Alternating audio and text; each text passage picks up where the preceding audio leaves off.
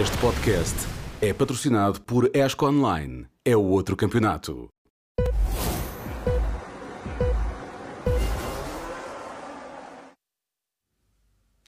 Bem-vindos de volta. Depois de uma pausa de 5 semanas, o Mundial de Velocidade está de regresso. No próximo fim de semana teremos o Grande Prémio da Grã-Bretanha, Grande Prémio número 9 da temporada. Este é também o episódio número 9 do podcast MotoGP na Sport TV. Sejam bem-vindos. Os pilotos aproveitaram para fazer umas férias, alguns de nós também, e o Mundial está então de regresso para uma segunda parte, embora não estejamos ainda exatamente a meio do campeonato, já que este é o nono de 20 grandes prémios desta temporada. Porém, os pilotos aproveitaram também para um descanso, recuperar das lesões, estar com a família, treinar muito, especialmente nestas últimas 2 semanas, para preparar o reinício da temporada, e alguns deles também estiveram ocupados, nomeadamente com o Festival of Speed em Goodwood, que decorreu em meados de julho na Grã-Bretanha. No próximo fim de semana vamos para cerca de 200 km mais a norte, para Silverstone, para este nono grande prémio do ano. Duas boas-vindas de volta também ao Rui Matias, ao Rui Balmonte e ao Guto Nejaim, que como sempre estão aqui neste podcast para fazermos uma pequena antevisão daquilo que será este nono grande prémio da temporada e depois deste verão o que é que virá aí? O Pecco Bagnaia lidera o campeonato? Continuar ele na liderança? É tudo boas questões e questões para serem respondidas não na segunda metade da época, neste momento, mas nesta parte final que vai agora até finais de outubro, inícios de novembro, quando chegarmos a Valência. O Pecco acaba por entrar nesta parte de campeonato com uma vantagem boa relativamente quer ao Martin, quer também ao Bezzecchi, e assim ali numa luta muito mais intensa pelo segundo lugar, mas isto nunca é como começa, é sempre como acaba, e já vimos esta época o Pecco a falhar também em momentos cruciais de corridas, sobretudo, e isso poderá sempre dar uma hipótese nova, quer ao Bezzecchi, quer ao Martin, quer a alguém que possa trazer um novo espírito, novidades nas motas, porque lá está, agora é tudo um novo início neste campeonato. Sim, houve alguns testes privados também ao longo desta pausa de verão com os pilotos de testes. Rui Balmonte, o Pecco Bagnaia tem, creio que são 35 pontos de vantagem sobre o Jorge Martin, que está na segunda posição. A Ducati ocupa os 3 primeiros lugares do campeonato, já que o Bezzecchi está em terceiro. Em quarto está o Brad Binder. Portanto, o campeonato está longe de estar terminado, mas para já, apesar de alguns altos e baixos, o Pecco Bagnaia parece estar ali bem instalado no primeiro lugar do campeonato. Sim, boa tarde a todos. Mais importante que tudo é que finalmente acabaram estas 5 semanas.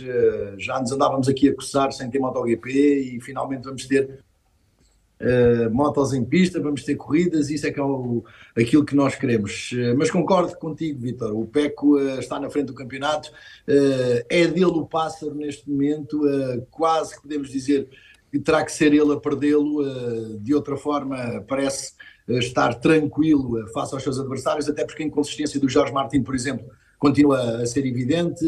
O próprio Marco Bezzecchi também não se consegue encontrar sempre em termos de consistência como seria de esperar, e sabemos que o Pecco, quando não está em primeiro está em segundo, quando não está em segundo está em terceiro, e é um piloto que é até aquele que mais equilibrado tem sido em termos de conquista de pontos, dividindo os pontos entre as sprint e as corridas normais, mesmo com 2 abandonos. O Pecco tem estado sempre na linha da frente, e o reflexo disso são esses mais de 30 pontos que ele tem de vantagem quando vamos iniciar a segunda fase do campeonato, numa pista que em teoria vai ser super favorável à Ducati, se bem que ele ganhou no ano passado.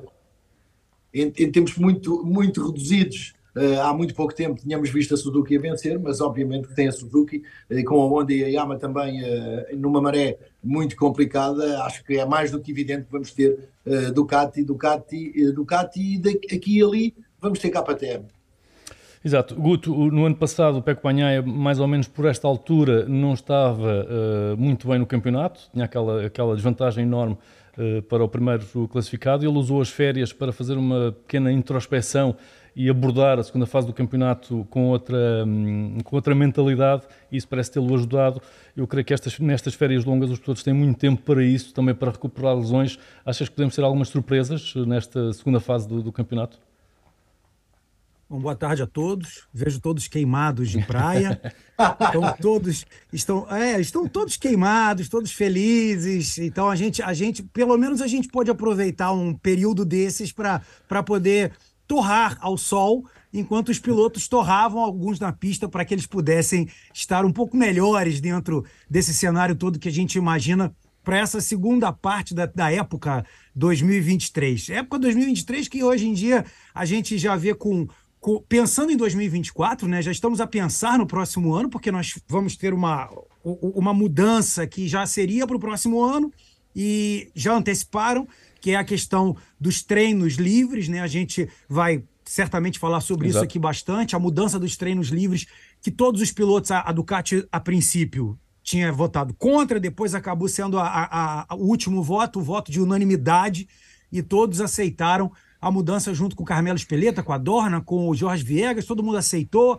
Então nós teremos um treino mais leve, né, que será o treino livre 1, esse treino livre que será chamado de TL apenas. Esse treino livre será justamente para que os pilotos possam se adaptar durante aqueles 45 minutos que eles já tinham antigamente, e não tem mais porque o calendário ficou ainda mais enxuto, ainda mais apertado por causa das corridas sprint. Então nós teremos isso já será uma mudança para Silverstone, que é um circuito rapidíssimo, e tu me perguntavas agora há pouco, ô Vitor, a respeito, acerca do próprio Pecco Bagnaia. Eu acho que o Bagnaia hoje, a gente tem uma expressão que pode ser usada, todos contra a Fúria Vermelha. Fúria Vermelha é que está a dominar o campeonato, então nós temos que olhar quais serão esses pilotos. Marc Márquez vai voltar agora, teoricamente, melhor. Teve essa pausa. O próprio Miguel Oliveira, eu acho que a gente tem que olhar o Miguel agora por um outro lado. Teve um mês para ele se recuperar de vez de todas as lesões que ele sofreu durante esses primeiros meses de época de 2023. Então, eu acho que são pilotos que teremos a volta do Pol Espargaró. Como será a volta do Pol Espargaró? O Rins ainda não está pronto, mas existe uma notícia de bastidores aí para o Rins que pode dar uma mexida no campeonato para 2024. Então, temos algumas coisas novas, e novo também a volta para 2023 no circuito que é um dos maiores e um dos mais rápidos, e isso é bom demais porque a gente adora a rapidez. É verdade, Silverstone tem 5.900 metros, portanto é o mais longo do campeonato, e pegando aqui na deixa do Guto, falamos nessa alteração, que é, e isto é só para a classe de MotoGP, em Moto2 e Moto3 as coisas continuam iguais, a primeira sessão de sexta-feira deixa de contar para a qualificação, a única sessão de MotoGP que conta para apurar os pilotos diretamente para a segunda qualificação é a sessão da tarde de sexta-feira, portanto a segunda sessão de treinos, não são treinos livres, e agora passamos a ter a primeira sessão de treinos livres, que será essa de sexta-feira de manhã, que não conta então para a qualificação, e depois a de sábado de manhã, que já não contava, continua a não contar, e depois a qualificação mantém-se com duas sessões de 15 minutos. Na verdade, Rui Matias, muitos pilotos já tinham pedido uma alteração deste género, porque achavam que o fim de semana começava logo a ferro e fogo, com os pilotos a pensarem imediatamente na qualificação, sem terem tempo para trabalhar no setup da moto, eventualmente até testar um ou outro componente. Sim, eu lembro-me no primeiro podcast, quando falámos sobre a alteração do formato do fim de semana com a inclusão da sprint, que tudo isto agora iria levar a mudanças. Aquilo foi um protótipo inicialmente feito, a questão de termos os dois primeiros treinos de sexta-feira, ou os dois treinos de sexta-feira, serem quase uma pré-qualificação para a qualificação 1, e depois ou neste caso para a qualificação 2 e depois também para a Q1, o que passamos a ter é apenas um desses treinos, passará a ser essa, entre aspas, pré-qualificação. O primeiro acaba por dar mais liberdade, quer a pilotos, quer a equipas, para experimentar, para tentar meter um setup mais propício para o segundo treino livre, e depois o treino de sábado permanecerá igual, sem qualquer mexida. Isto pode levantar agora duas questões. Muitos eram os pilotos que falavam do facto de ter dois treinos para se apurarem ou para darem ordem para a qualificação, para os temos combinados, e muitos já diziam que essa parte já estava a ser um pouco mais exigente para quer pilotos, quer para equipas. Eu não sei, e agora lá está, voltamos à base do protótipo, é mais um experimento que a Dorna e equipas vão fazer, que é agora ainda, ao mesmo tempo que estão a dar uma leviandade nos pilotos e nas equipas para o primeiro treino, acabam depois por agrupar naquela hora quase toda a sexta-feira e quase todo o trabalho que é feito para para a qualificação. Não sei se isso poderá ser mais impactante para os pilotos do que propriamente tendo as duas que já começavam ali a apertar um pouco, mas é algo para descobrirmos já a partir de Silverstone, se bem que também não é um traçado onde... Ou melhor, como é um traçado tão exigente a nível de conseguir controlar a aderência na moto, de ser extremamente veloz, as forças que são feitas em cima dos pilotos, ainda para mais com a aerodinâmica que é utilizada hoje em dia, também não sei se será o circuito perfeito para termos já essa ideia. Mas, lá está, voltando ao início dos nossos podcasts, ao primeiro episódio, é um protótipo e ainda estamos a tentar experimentar, e tantas vezes, às vezes, que comparamos o MotoGP com a Fórmula 1, até por causa desta questão das sprints, e a Fórmula 1 já tem sprints há 2 ou há 3 anos e ainda hoje continuam a fazer mexidas, por isso é algo que é completamente normal. Eventualmente a porta fica aberta para afinar o programa do fim de semana. A verdade, Rui Belmonte, é que se por um lado, como o Rui Matias dizia, alivia um pouco o início do fim de semana, já que a primeira sessão na sexta-feira deixa de ter essa pressão sobre os pilotos de conseguirem fazer um tempo rápido. Por outro lado, coloca a pressão toda numa única sessão para aqueles que querem passar diretamente à Q2. Vês mais prós ou mais contras neste novo formato que vai ser estreado agora em Silverstone? Olha, eu acho que acima de tudo esta solução foi encontrada porque os pilotos pediram, as marcas pediram, e apesar da Ducati inicialmente não o querer, acabou também por aceder e confirmar essa unanimidade, como o Guto há pouco disse. Se os pilotos e as equipas assim o quiseram, e as marcas, concordo a 100%. Se vai ser a solução perfeita, eu acho que isso nunca vai acontecer, porque há de haver um piloto que prefere 2 sessões, há de haver outro piloto que prefere só 1 sessão, há de haver aquele que preferia só 15 minutos e para ele chegava para fazer um time attack, ele e a equipa.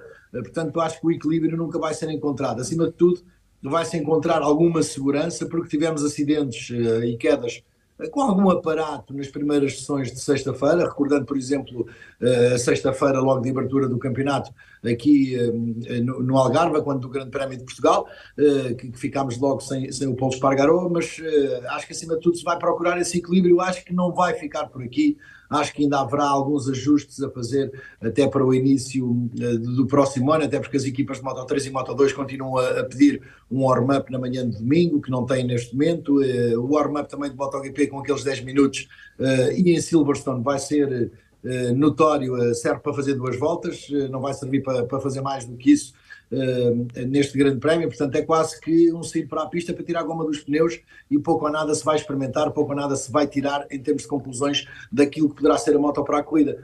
Eu acho que estas alterações, e como o Rui Matias estava a dizer, a Fórmula 1 já usa este formato sprint há alguns anos, e todos os anos tem havido alterações. Portanto acho que é passo a passo encontrar esse ponto de equilíbrio que neste momento está a ir de encontro àquilo que pilotos e equipas desejariam. Se calhar os fãs queriam que os pilotos entrassem logo ao ataque desde o primeiro minuto, mas vamos ter com toda a certeza uma segunda sessão de sexta-feira bem animada, porque é um tudo ou nada, e isso acaba sempre por trazer muito mais adrenalina para a pista.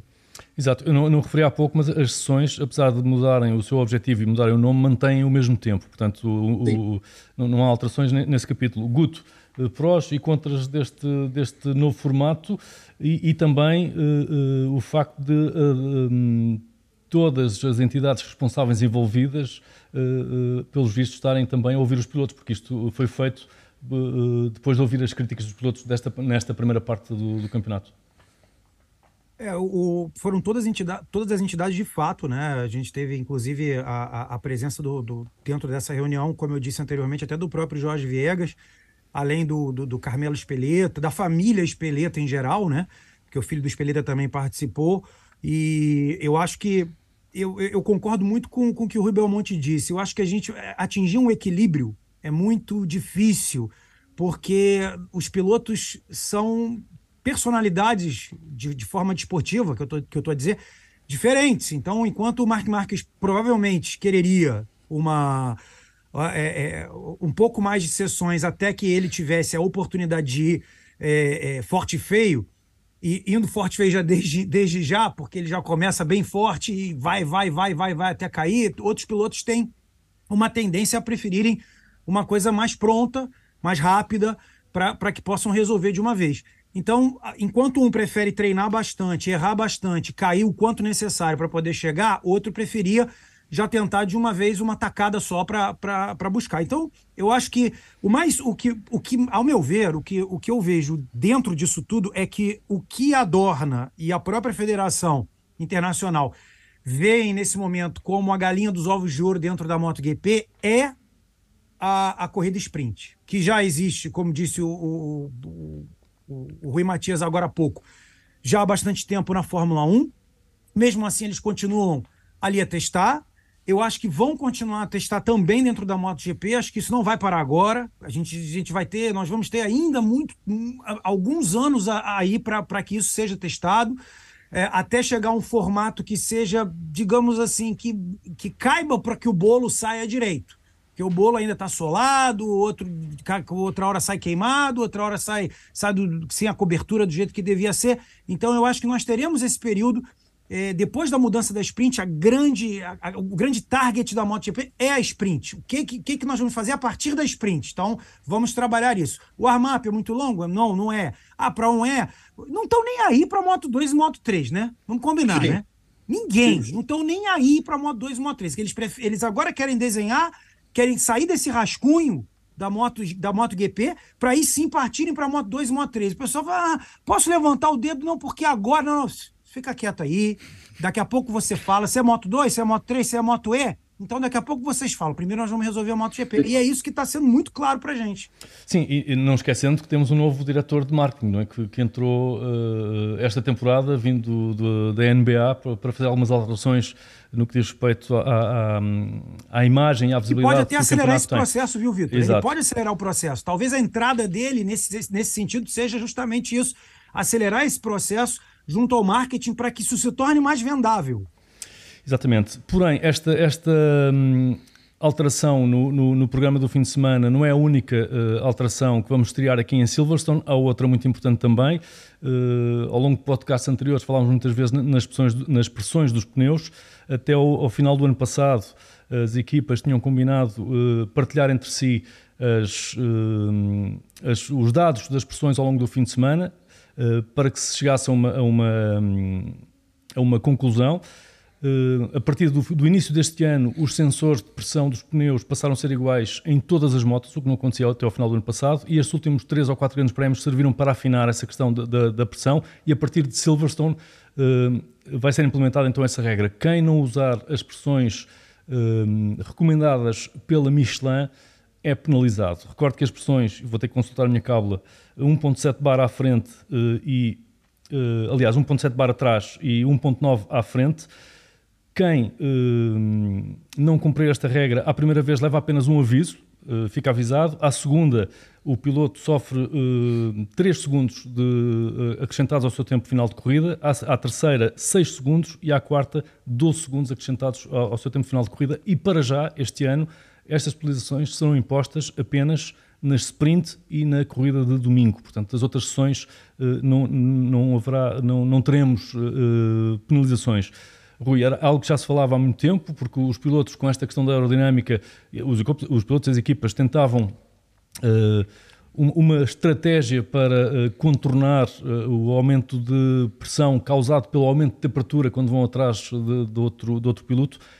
A partir de agora, essa estratégia vai ter que mudar completamente, porque, e recordo também que os sensores estão ligados a um data log, portanto que registra todos os dados de pressão dos pneus ao longo de toda a corrida, e há uns certos critérios que têm que ser cumpridos, e a direção de corrida tem, no final, acesso a todos esses dados.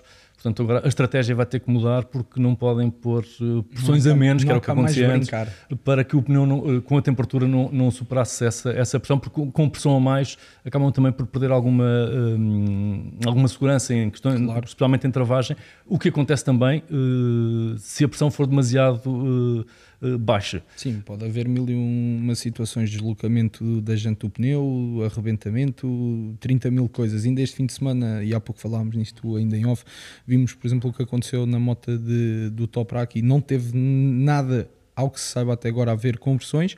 Imaginemos nós quando tem. Essa questão veio desde o ano passado, desde que houve gente que decidiu dar um pouco a língua nos dentes por conta das pressões. Até o ano passado pouco ou nada se falava, e eu ainda hoje estou um bocado na dúvida se será mais, como é que eu te explicar, se será mais pressão vinda de fora para esta situação ocorrer já de imediato, ou se será mesmo, neste caso, a Michelin e as equipas que terão chegado a esse consenso juntamente com a Dorna. Não sei o que é que isso vai mudar, sou muito sincero, não sei. Eu acho que em termos de resultados, em termos de desempenho, as coisas vão continuar mais ou menos a mesma. Interessante essa questão das penalizações. Não tenho a certeza, deixa-me só questionar também. No caso das pressões, as pressões não são verificadas também ainda antes da corrida? Ou ainda não há uma certeza sobre isso? Não, o datalog... é ao longo da corrida. Eu aqui questiono... Desde o início até ao fim, portanto, eles sabem com que pressão os pilotos arrancam, com que pressão eles acabam, e a pressão ao longo de todas as voltas... Eu digo isto porquê? Porque em muitos campeonatos há logo a penalização inicial, quando não tens a entrada da... Quando estás parado na grelha de partida e se vê que não tem, mandam-te para trás do grid. Mas como estava a ouvir essa questão das penalizações, e digo já que não concordo com a primeira passar com a mãozinha na cabeça a dizer não voltes a fazer isso. Acho que são situações que têm que ser penalizadas, não tanto o piloto, mas sobretudo as equipas, porque no final do dia essa responsabilidade é mais das equipas do que propriamente dos pilotos. Vamos ver lá está, vamos ver o que é que isto vai dar. É a mesma questão das sprints, é a mesma questão de tudo. Primeiro vai-se meter as coisas em cima da mesa, vamos experimentar, é bom, não é bom, vai para o lixo, vamos tentar fazer uma coisa nova. Exato, eu creio, o Rui Balmonte, não sei se concordas, que isto será mais um passo em todo este processo, que já tinha começado no ano passado com essa combinação entre as equipas de partilharem as pressões, portanto, isto...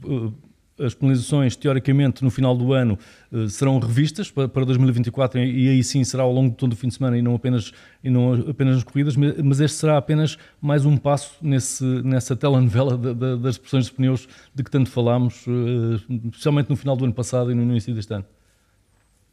Bem, vamos lá por parte. Eu vou vestir o meu casaquinho de diretor da equipa e digo já assim, as duas primeiras, para mim, não existem. Uma mãozinha pela cabeça, como aviso, eu arrisco a não levar a pressão que eles recomendam e ganhar essa corrida, especialmente uma corrida grande, com vantagem, seja ela que for. Ora, uma penalização de 3 segundos, se eu jogar bem com a pressão, eu dou 4 ou 5 segundos ao segundo e ganho a corrida na mesma. Depois, a partir dos 6 segundos, é que as coisas podem começar a ser complicadas. Portanto, já à partida, acho que estes valores de penalização são um bocadinho, pelo menos as duas primeiras, de atirar para o telhado. Façam um drive-thru na corrida seguinte, façam um partido da última posição na corrida seguinte, arranjem uma penalização que seja realmente eficaz e que nem sequer passe pela cabeça de pilotos e equipas e infringir essa parte do regulamento. Se eles tiverem um drive-thru para cumprir na corrida a seguir, ninguém vai arriscar. E é um drive-thru, seja na corrida grande, seja na sprint, para cumprir depois de serem apanhados. Agora 3 segundos, um piloto com a pressão um bocadinho mais baixa ou um bocadinho mais alta, de acordo com aquilo que é o fim de semana de corrida, comparando com os adversários, ele vai conseguir ganhar. Se for um Pecco Bagnaia, se for um Jorge Martin, se for um Bezzecchi, se for um Brad Binder, ele vai descolar 3 segundos. Passar a mãozinha pela cabeça, por amor de Deus, isso já não existe.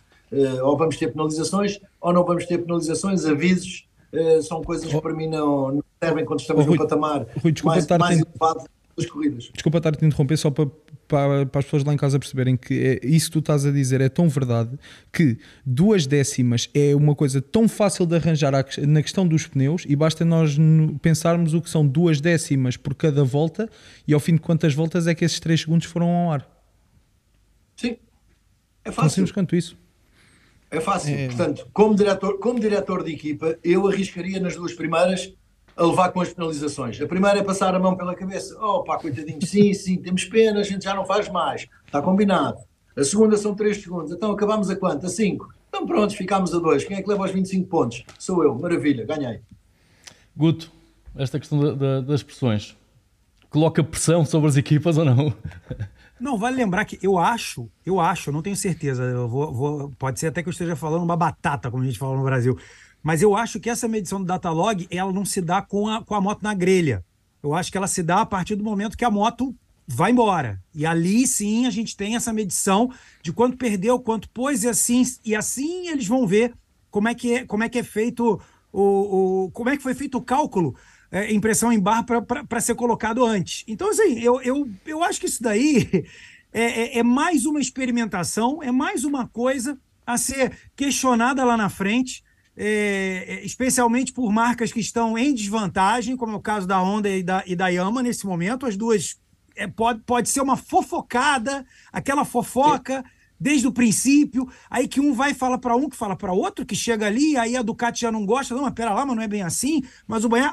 Aí o que o Rui falou é perfeito, tapinha na cabeça, faz dá um puxãozinho de orelha, olha, feio, você feio, hein, feio que você fez, você, essa é a primeira, aí chega na segunda, aí quer dizer, você joga 50 pontos, se o Bagnaia, por exemplo, que tá ótimo com relação aos outros, porque já tá com 35 pontos abertos, joga numa, por exemplo, o Martin aqui está com 159 e o Bagnaia com 194, vamos jogar em números, duas corridas, o Bagnaia ganha as duas, em cima dessa experimentação, levou um puxão de orelha em uma, e abriu 4, 5 segundos na outra, e mesmo assim ganhou a corrida, são 50 pontos, aí o Jorge Martin cai em uma e pontua em oitavo, em outra, ou em sétimo, em outra, olha a diferença de pontos aí, abrindo para 70 pontos, para 80 pontos de diferença. Yeah. Quer dizer, aí o campeonato, o que adianta você ficar... É o tipo de coisa assim, para fazer agora, para depois chegar no ano seguinte, ter mais um cálculo para refazer. Não, aquele ano passado não foi bem assim, não era assim que a gente queria fazer. Agora vamos refazer essa questão dos pneus. Então, pá, eu sinceramente não acho que isso, em primeiro momento, que isso daí vai resultar. Eu acho que é muito mais reclamação de quem está atrás, de quem vê... Que se utiliza um cálculo, a meu ver, correto, entre eletrônica, motorização, o próprio piloto em cima da moto, e aí sim a pressão dos pneus, para poder fazer uma reclamação que nesse momento não chega à indulgência, ninguém fica perdoado de todos os pecados. Posso só meter um bocadinho mais de lenha aqui nesta fogueira das pessoas? Gasolina, mete gasolina. Gasolina pura, então vamos a gasolina pura. Pergunta para os três, as pressões vão ser indicadas pelo Michelin. Pronto, e faz sentido porque é a fabricante dos pneus. Hoje em dia não há essa obrigatoriedade. Se chegamos a Silverstone e com esta obrigatoriedade vemos, por exemplo, todas as motas da Ducati a perderem um rendimento parvo, literalmente. E, por exemplo, uma Yamaha e uma Honda, como dizia Augusto, que começam a ganhar rendimento por conta dessa pressão dos pneus. O que é que os meus três caros acham que... Isto, pegando na Ducati, como podia pegar noutra qualquer, mas o que é que vocês acham que vai começar a sair daquela sala de reuniões com Michelin, com Dorna, com FIM e com equipas? Porque depois há esta questão. É que estamos a mudar, e isto para mim também é grave, é estarmos a mudar as regras do jogo a meio de um campeonato. Sim, mas a verdade é que estas pressões já eram regulamentares, não havia nenhuma não penalização. Não havia obrigatoriedade. Não havia, entre aspas, obrigatoriedade. Porque havia uma discrepância entre os vários sensores, acho que havia 3 diferentes usados pelas diversas equipes, portanto os dados não eram uniformes. Não percebi o que disseste, Rui, desculpa. Não havia uma fiscalização eficaz. Não, exato, não havia porque havia essa tal discrepância entre os vários sensores usados. Agora os sensores são iguais para todos, as equipas sabiam que isto ia ser implementado, portanto teriam que trabalhar na eficácia das suas motos com as pressões recomendadas pela Michelin e que não são apenas uma recomendação, fazem parte do regulamento técnico e desportivo do campeonato. Portanto eu creio que se alguma moto em especial sofrer com este regulamento é porque não fizeram bem o trabalho de casa, digo eu. Concordas, Belmonte? Sim, Vitor, mas eu acho que pelo outro lado, e como amante das corridas e como seguidor das corridas, eu acho que mais uma vez se está a criar uma regra que limita aquilo que é um trabalho de equipa, que é o descobrir aquela décima face aos outros. Portanto, já temos tantas coisas que são iguais para todos neste campeonato do mundo, MotoGP, a eletrónica, sim. Os pneus, isto, aquilo, aquilo outro, tudo, travões, tudo é igual. Vamos chegar agora a mais uma coisa que vai ser igual para todos, que é a pressão dos pneus. Qualquer dia, lá está, estamos a trabalhar para que aconteça o quê? Qualquer dia temos 20 Ducati na grelha de partida e não vamos ter mais marca nenhuma, porque deixou de ser aliciante para um engenheiro ultrapassar os limites, descobrir novos limites e, acima de tudo, bater a concorrência. Então, se isto é tudo igual, andamos todos de amarelo, não faz sentido. Os sensores podem ser muito úteis, sim, é verdade, para uma verificação, para haver uma análise do comportamento dos pneus e tudo mais. Epá, mas deixem os engenheiros trabalhar, deixem os pilotos trabalhar e descobrir onde é que estão mais confortáveis, onde é que são mais competitivos, qual é a forma que vão conseguir dar a volta à concorrência para conseguir chegar em primeiro, porque senão isto vai se tornar cada vez mais ascético. É uma corrida, olha, faz-me lembrar as Moto E, é tudo igual para todos e ninguém sai dali nem barulho fazem. Sim, deixa-me só acrescentar que, alegadamente, esta imposição de uma pressão recomendada é por questões de segurança. A Michelin, portanto, a Michelin também a resguardar-se. Desculpem aqui, desculpem mais uma vez estar a entrar de carrinho, mas isto é uma forma perfeita que a Michelin arranjou para justificar todos os problemas dos pneus que existiu nos últimos anos. Há 200 anos, desde que entrou, está sempre a arrumar alguma coisa, está sempre a ajeitar alguma coisa, a arranjar algum problema. Pá, mas eu lembro-me da Michelin, Guto. Eu lembro da Michelin, quando veio essa questão à bala da pressão dos pneus, a Michelin ser a primeira a dizer: vem, está aqui a explicação do que se andava a passar nas motas da Yamaha, nas motas da KTM, nas motas de estrada, nos pneus que a gente ainda não fez. Ou seja, para a Michelin, aquilo foi uma justificação espetacular no momento certo. Curiosamente, a Bridgestone nunca se queixou.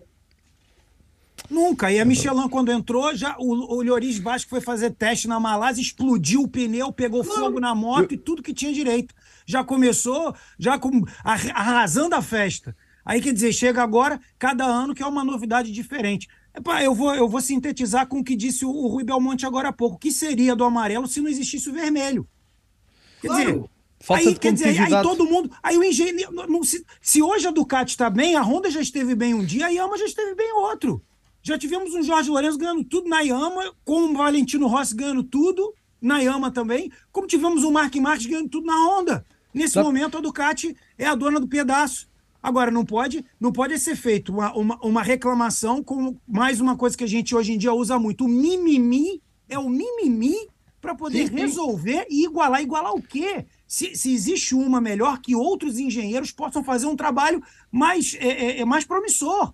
Ninguém está dizendo que seja incompetente. Sim. Às vezes falta ali algum engenheiro, alguma pessoa que em um momento a maçã caia na cabeça e diga: eureka, agora sim, resolvi aqui o problema da mecânica da Honda, resolvi a estabilidade da Yamaha. Essa Honda trituradora de pilotos não vai mais existir, que nós vamos fazer uma moto mais leve, que não só o Marques, mas até o Joan Mir, que está conosco, possa pilotar sem nenhum problema.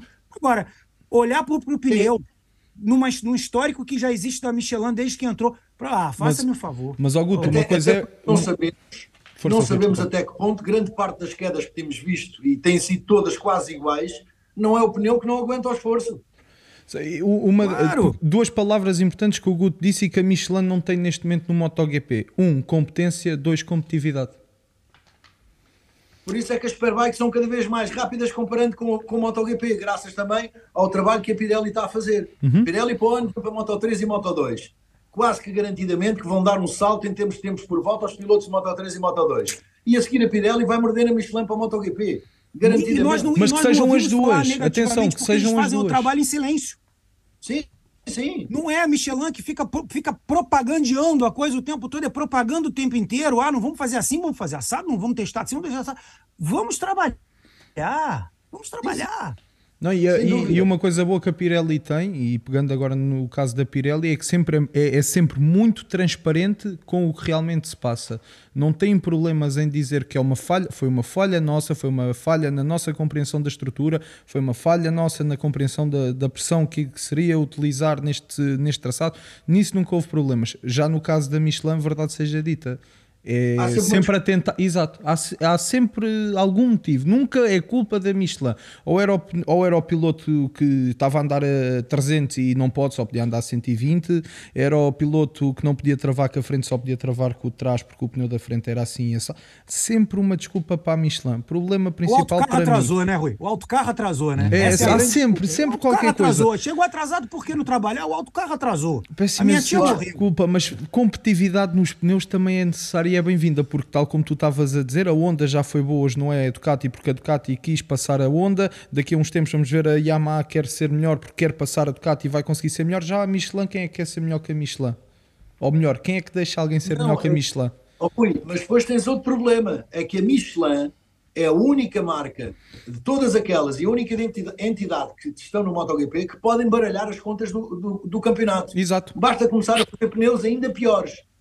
e baralha tudo outra vez, como aconteceu com a KTM, funcionava com aquele pneu duro à frente com o qual o Miguel venceu a corrida em Portimão em 2020 e no ano a seguir esse pneu já não existe. Então, estamos a ajudar quem?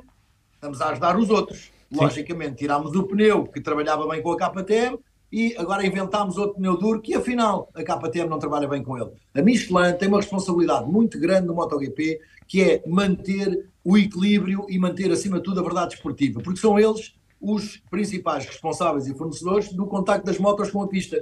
E quando eles baralham as regras a meio, ou de um ano para o outro, como aconteceu, eles estão a ser os principais agentes da não verdade esportiva do Campeonato do Mundo. É verdade, vamos então aliviar um bocadinho a pressão depois e vamos esperar pelos próximos grandes prémios para ver que penalizações e quem é que sofrerá mais com esta implementação desta pressão. Depois destas 5 semanas de férias vamos ter o regresso de alguns pilotos que estavam lesionados, nomeadamente o Pol Espargaró.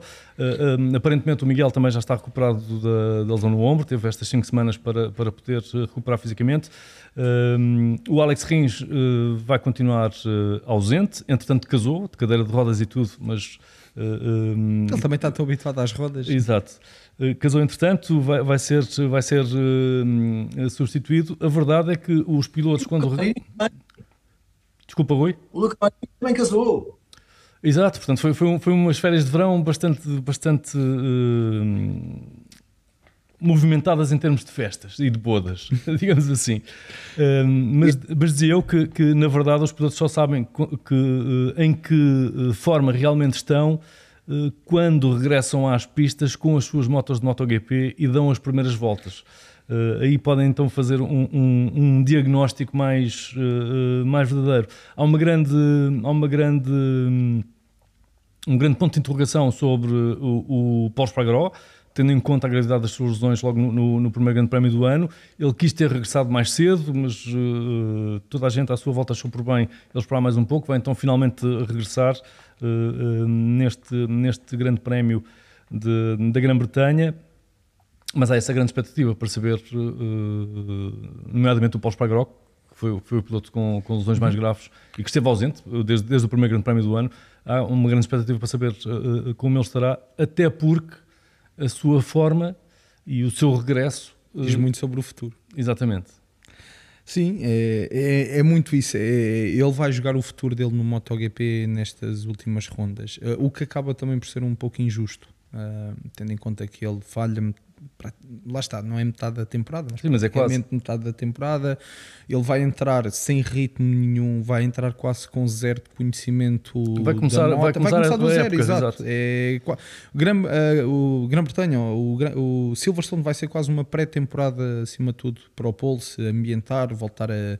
Tem a sorte de já conhecer bem a casa, de já conhecer bem as pessoas com quem vai trabalhar, mas não deixa de ser um começo novo. Pegando, lá está, na questão de estar a jogar o futuro. O Pedro Acosta já foi confirmado que vai estar no MotoGP na próxima temporada, com a KTM, com qual ninguém sabe, com uma KTM. Entretanto, também já foi confirmado que o Augusto Fernández já...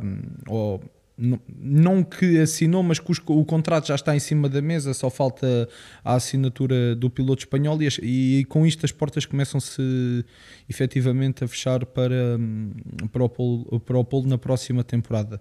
Tem agora 11 corridas para mostrar o que vale, para mostrar que é uma mais-valia não só para o MotoGP, mas também para a KTM, que é a casa com quem tem contrato, salvo erro, até 2024, mas os contratos valem o que valem e só servem mesmo para serem rasgados. Portanto, é uma oportunidade nova para o Pol, é uma oportunidade nova também para nós voltarmos a ver o Pol em ação, e acredito que muitos, depois do acidente de Portimão, começaram também a ter outra expectativa e a ter outro carinho, sobretudo pelo Pol, e que estão neste momento em casa ansiosos por ligarem sexta-feira de manhã Sport TV para acompanhar também o Pol. A verdade, Rui Balmonte, é que é uma boa notícia, depois de todos estes meses de ausência, o regresso do Pol Espargaró, que em princípio estará em boa forma física, mas como dizia o Rui Matias, para ele este é o início da temporada, na verdade, portanto vai estar um pouco longe da forma e do ritmo que têm os outros pilotos, que já têm 8 grandes prémios realizados este ano, e na verdade o Pol Espargaró poderá, aliás, aparentemente, enquanto nos primeiros dias em que ele esteve acamado, isso foi uma possibilidade, que esteve em cima da mesa, ele não continuar na competição. Essa possibilidade não está ainda descartada, porque não sabemos exatamente em que forma ele está. Medicamente parece estar bom, mas como eu dizia há pouco, os pilotos só sabem realmente como estão quando voltam a andar de moto. Será que o Pol Espargaró vai conseguir regressar ao seu ritmo anterior? Olha, eu acho que dificilmente isso vai acontecer, Vitor. Eu acho que o Pol Espargaró vai ser ou um piloto de testes da KTM já no próximo ano, ou então deixa de correr. Se bem que existam várias hipóteses no horizonte neste momento, e certamente tu viste também o Rui e o Guto, que a KTM vai lançar uma super desportiva muito em breve, portanto até ao final do ano, uma moto de estrada super desportiva, e isso abre a entrada para um possível outro paddock para a KTM, poderia ser com o Pol Espargaró ou não, ou seja, são tudo muitas coisas que podem de repente ser colocadas em cima da mesa pelo Stefan Pirer e pelos restantes diretores, incluindo o Pete Beirer, da estrutura KTM. Mas eu acho que o Pol Espargaró, ficando em MotoGP, vai ficar como piloto de testes, ele e o Dani Pedrosa a desenvolverem a KTM FC 16 e a torná-la ainda mais competitiva no futuro próximo, e isso seria uma grande adição para toda a estrutura da KTM. Recordando, por exemplo, que a KTM de Moto3 há muito que é desenvolvida pelo Efraín Vasquez, com sessões de testes intensas e que passam despercebidas naturalmente, como o Guto há pouco dizia, Moto 3 e Moto 2 ninguém quer saber, mas eles trabalham também para ser competitivos, e o Efraín ainda passada semana teve quase uma semana inteira num circuito no sul de Espanha a desenvolver a KTM Moto 3 2024, algo que passa ao lado de muitos olhares, mas é todo esse trabalho que a KTM tem também por trás para conseguir depois ser competitiva. Mas eu acho que o futuro imediato do Pol será em 2023 acabar a época como piloto, até como forma de agradecimento por todo o esforço que ele fez e pela sua carreira que ele teve, e no próximo ano será um piloto de testes, até porque há que dar lugar ao Pedro Acosta e ao Augusto Fernández, senão o Augusto Fernández vai-se embora para outra equipa, para outra marca. Sim, até porque o Augusto Fernández não tem contrato até ao final de 2024, o contrato dele era 2023 com opção de 2024 e poderia ser então o sacrificado para dar lugar ao Pedro Acosta. A verdade, Guto, é que o Pol Espargaró teve um tremendo azar com aquela queda em Portimão e, como dizia o Rui Matias há pouco, poderá o seu futuro estar em jogo nesta segunda fase desta temporada. O Pol Espargaró ficou 129 dias fora. É uma enormidade quando a gente vai conversar sobre época de MotoGP. Ele ficou metade do campeonato, como disse o Rui agora há pouco, o Rui Matias, ele está recomeçando, ele tá, a época vai começar para ele agora. Agora, tem um ponto que eu acho que é o único que pode ajudar o Pol a se manter dentro do Mundial como piloto competitivo ou não como piloto de teste, que é o bom momento da KTM, que hoje a gente pode dizer que é a segunda força, né? Se formos atualizar aí o momento de todas as equipas, é a segunda força da MotoGP nesse instante. Se por um acaso no próximo ano tivermos mais duas participações na grelha, mais duas aberturas aí para a KTM, pode ser que o Pol continue, mas eu acho que é muito se. E o Pol tem que trabalhar realmente. Ele deu entrevista, né, durante essa semana agora e disse justamente isso. Ele disse que para ele o grande prêmio da vida dele nesse momento é poder voltar, que ele treinou como nunca para ele poder voltar, então que ele não pensa em vitória, obviamente que ele pensa em voltar, e como você disse agora há pouco, ô Vitor, subir a moto é que é a grande provação do piloto, não é simplesmente como foi passado todo esse período pré-volta, né? Como é que ele passou com tudo isso? Então, isso é que é o mais importante. Vai subir na moto, como é que vai se comportar durante todo o fim de semana? Comportou-se bem, não sentiu nada, conseguiu terminar a prova, que é outra coisa que a gente sempre fala muito, conseguiu terminar a prova, independentemente da pontuação, pronto. Então, vamos ver a próxima, e assim ele vai ter que ir até o final, não tem muita alternativa. A verdade é que se esperava que esta pausa de verão desse origem a uma intensificação da Silly Season, mas na verdade isso não aconteceu. Esperávamos algumas novidades e, tirando o facto tirando a confirmação do Pedro Acosta em MotoGP no próximo ano, a verdade é que não houve assim muitas muitos rumores e muito menos confirmações. Houve tentativas. Exato. Mas logo mortas à nascença. A silly season acabou por não avançar muito. Mas falávamos de regressos. O Joan Mir estará de regresso também, que esteve ausente desde Itália, se não me falha a memória. Eu ainda não o vi este ano, por isso também não me consigo lembrar. Tem tido também uma temporada para esquecer-se. O Marc Márquez, se bem se recordam, no Grande Prémio anterior, antes da pausa para férias, e depois daquelas 5 quedas num único fim de semana e de não ter participado na corrida, também parece estar de novo motivado para tentar fazer um bom resultado. Vamos ver o que calhará.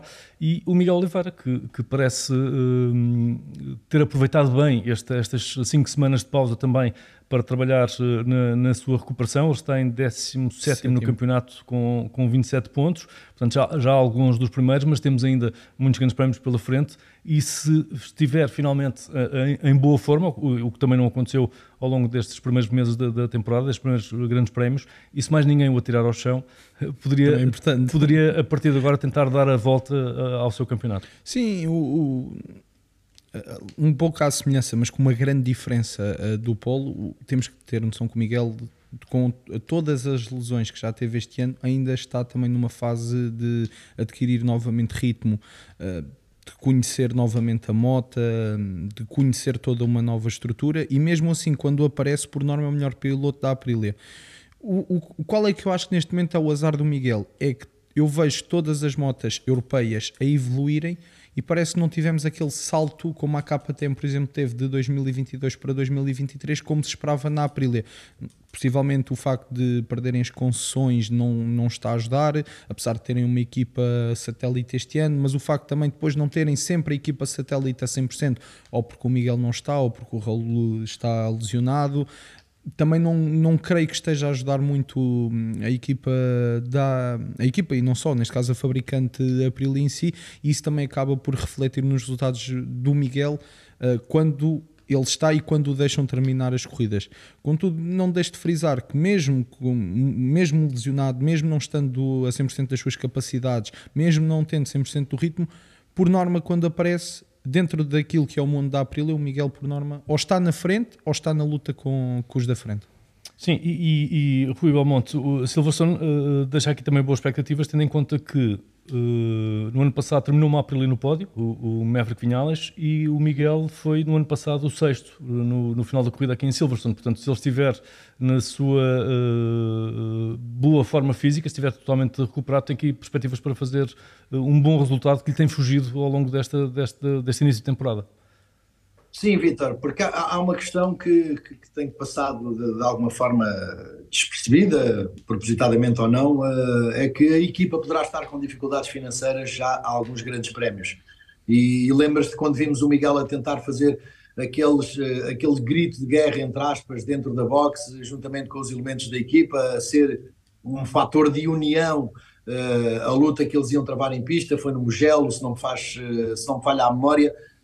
O Miguel a tentar dar a volta a tudo isso, mas os rumores que correm não são confirmados, dizem que existem funcionários da RNF com alguns meses de ordenado em atraso, e isso obviamente que vai tirar bastante motivação aos técnicos, vai tirar vontade, vai tirar o brio, eventualmente também, ninguém gosta de trabalhar de borla, ninguém gosta de estar a trabalhar estar com o pensamento que se calhar não vai conseguir levar dinheiro para casa no final do mês para dar de comer à família, aos filhos e à mulher, e conseguir pagar as suas responsabilidades, e isso poderá ser um fator aqui complicado, tanto para o Miguel como para o Raul, que com todo o esforço que possam fazer, com toda a união que eles consigam encontrar entre os homens e as mulheres que estão na equipa, obviamente no final do dia haverá de haver sempre alguma coisa que possa falhar. Eu espero que isso seja tudo apenas rumores, ou que, se forem verdade, estejam resolvidos neste regresso às pistas, porque o Miguel também precisa de uma equipa para o ajudar a vencer, ele sozinho não consegue vencer, porque da parte dele temos a certeza que ele vai estar a 100%, ele e o Raul Fernandes. Agora vamos ver o resto, e isso poderá ser também o motivo pelo qual a Aprilia não consegue dar aquele salto que desejaria dar, porque tem metade da sua estrutura desmotivada neste momento. É verdade, Guto. Por um lado, temos o regresso do Miguel Oliveira em boa forma, depois de recuperado da lesão, especialmente a do ombro, mas há esta questão que falta confirmar se a equipa estará em apuros ou não, e que obviamente, como o Rubel Monte acabou de referir, poderá ser aqui uma machadada na motivação e na moral de todos os elementos da equipa, incluindo obviamente os pilotos. É, e vale lembrar que isso daí que o Rui está a dizer nesse momento é sobre a RNF, né? Porque a equipa principal talvez esteja ali todo mundo a receber os seus dividendos normalmente. E quando nós falamos de equipas menores, de menor investimento, né, as mais pequenas, aí sim nós podemos ver determinados problemas. Não será surpresa se isso acontecer, dada a crise que nós temos no mundo inteiro, e aí eu estou saindo do universo MotoGP, estou a dizer do universo planeta Terra, porque todo mundo sabe que hoje em dia a coisa está realmente complicada com relação a isso, e manter uma moto dentro do cenário MotoGP é muito caro, é caríssimo, pagar os vencimentos também, mas isso não é justificativa alguma para que uma equipa comece a atrasar salários, porque, afinal de contas, também, como disse o Rui, isso daí implica num trabalho feito com menos motivação, com menos afinco muitas vezes, porque imagina lá que o cara não está a trabalhar, e não consegue ver a cor do dinheiro, claro.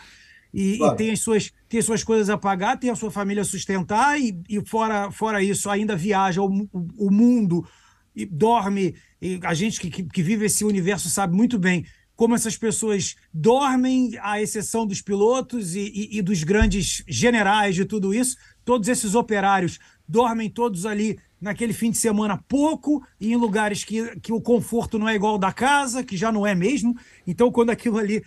Tudo isso se junta ao fato de que tu não estás a receber o que tu mereces receber, o que tu tens de receber. Isso daí complica muito com relação ao piloto, até quando isso chega ao piloto, porque imagina, o Miguel está ali a trabalhar, está a 100%, está com toda a força do mundo para poder fazer uma boa corrida, mas ele entra num ambiente em que o ambiente é obscuro, em que os funcionários não recebem, em que existe uma conversa de pé de ouvido de um, uma sombra do outro. Aquilo ali não é que desmotive o piloto, mas isso daí é um ruído dentro da harmonia interna do Miguel, no caso, estamos a dizer do Miguel, para poder seguir adiante. Como é que ele vai seguir com um time desmotivado, uma equipa toda desmotivada ao redor dele? Então, se isso for verdade, isso é um problema realmente capital, e literalmente capital, para que a RNF possa resolver até o fim da temporada. Oxalá consiga, porque implica nos pilotos todos que estão ao redor e em todo mundo que está a trabalhar, né?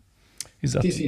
E a confirmar-se, não seria inédito, já houve problemas semelhantes no passado com outras equipas, e acabaram, como dizias, Guto, por influenciar todo o comportamento da equipa e todos os resultados, porque ninguém gosta de trabalhar para aquecer. Obviamente, esperemos que seja apenas uma fase passageira. Recordo que a RNF teve um patrocinador novo. Na altura levantaram-se algumas dúvidas no paddock, porque era uma empresa completamente desconhecida, a Criptodata. Esperemos que não tenha a ver com isso, e que os rumores sejam mais ampulados do que aquilo que está a passar realmente, e que a equipa tenha meios para terminar condignamente esta temporada. Aproximamos-nos rapidamente do final deste podcast. Silverstone é uma pista muito particular, plana, longa, plana até porque aquilo era antigamente um aeródromo, era um aeroporto militar. Portanto, é plana, não tem subidas nem descidas, mas é um circuito exigente, rápido. Uma catedral autêntica. Nos últimos anos temos tido sempre pilotos diferentes a vencer, pilotos e motos. 8. O último piloto a repetir vitórias foi Jorge Lourenço, e temos que recuar até tenho que ir às minhas notas, porque já não me lembro de cor. A última 2013, vez que ele ganhou, 2013, 16, alguma coisa assim. 2013 foi a última vez que o Jorge Lourenço ganhou, e tinha ganho duas vezes antes também, e desde então mais ninguém conseguiu repetir vitórias. Portanto, tivemos sempre vencedores diferentes, e o último foi precisamente o líder do campeonato, o Pecco Bagnaia, ganhou aqui no ano passado. Tendo em conta toda a atual conjuntura do campeonato, poderá o Pecco Bagnaia repetir a vitória do ano passado? Acrescento também que tem estado a ver a previsão meteorológica todos os dias, e todos os dias vai mudando. Hora dá chuva sexta e sábado, hora dá sábado e domingo, hora dá sexta e domingo. Portanto, mas é muito provável que chova algures durante o fim de semana. Portanto, como disse, estamos em Inglaterra, portanto isso quase certeza que vai acontecer, mas isso também acontecia em anos anteriores. Teremos aqui uma oportunidade para o Pecco Bagnaia aumentar a sua vantagem no campeonato, ou os pilotos verão, como se costuma dizer, com as baterias recarregadas? Vem, e a Ducati também. As Ducati também vêm com as baterias carregadas. Eu olhando para Silverstone, há 8 Ducatis no grid, escolham uma para vencer. Não, o Pecco, claro, como todas as outras 7 Ducatis, sendo ele o campeão em título, sendo ele o líder do campeonato e tendo vencido ano passado, parece entrar sempre com um passo à frente dos outros. Mas parece-me claramente um circuito onde as Ducati vão imperar, porque são curvas rápidas, são curvas com uma tração extremamente, com tração à saída extremamente rápida, e é uma carga aerodinâmica em Silverstone brutal, que acaba por ajudar ainda mais a Ducati, e acredito também possa ser um traçado que acabe por ajudar a Aprilia, que também é uma das grandes mestres na arte de dominar a questão aerodinâmica. E antes de passar, há pouco estávamos a bater na Michelin, deixa-me só para terminar bater só um bocadinho agora na Federação Internacional de Motociclismo e na Dorna, porque tanta preocupação à saída de Portimão por conta da gravilha, e que se a gravilha não estiver lá como eles querem no próximo ano, há azares, porque isto e porque aquilo, e porque falam tanto com o ano de antecedência. E eu continuo a perguntar onde é que está o documento de homologação do circuito da Índia, onde estamos há um mês e meio de correr lá. É nos últimos dias de setembro, 1 de outubro. Espero que...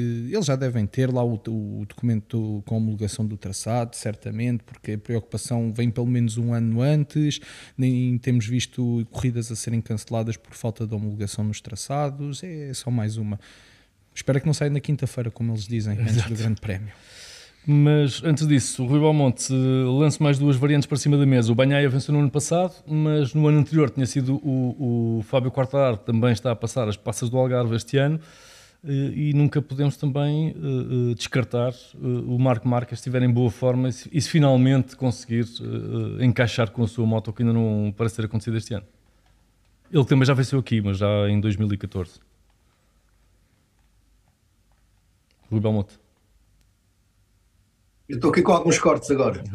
Dizia eu que o Pecco Bagnaia venceu no ano passado, mas há aqui outras 2 variáveis que temos que acrescentar, que é o Fábio Quartararo, que venceu no ano passado, aliás há 2 anos, e o Marc Márquez, que parece estar de volta com a moral de novo em cima e que nunca podemos descartar. Acho que o Rui Balmonte não nos conseguiu ouvir. Passa a bola para ti, Guto. Pois é, acho que acho que ficou meio nublado. É o vento que se faz sentir no Algarve nesta altura. Abanou a antena. Era muito sol, Rui, era muito sol.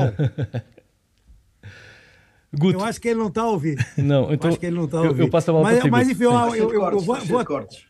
Conseguiu agora, Rui? Acho que não.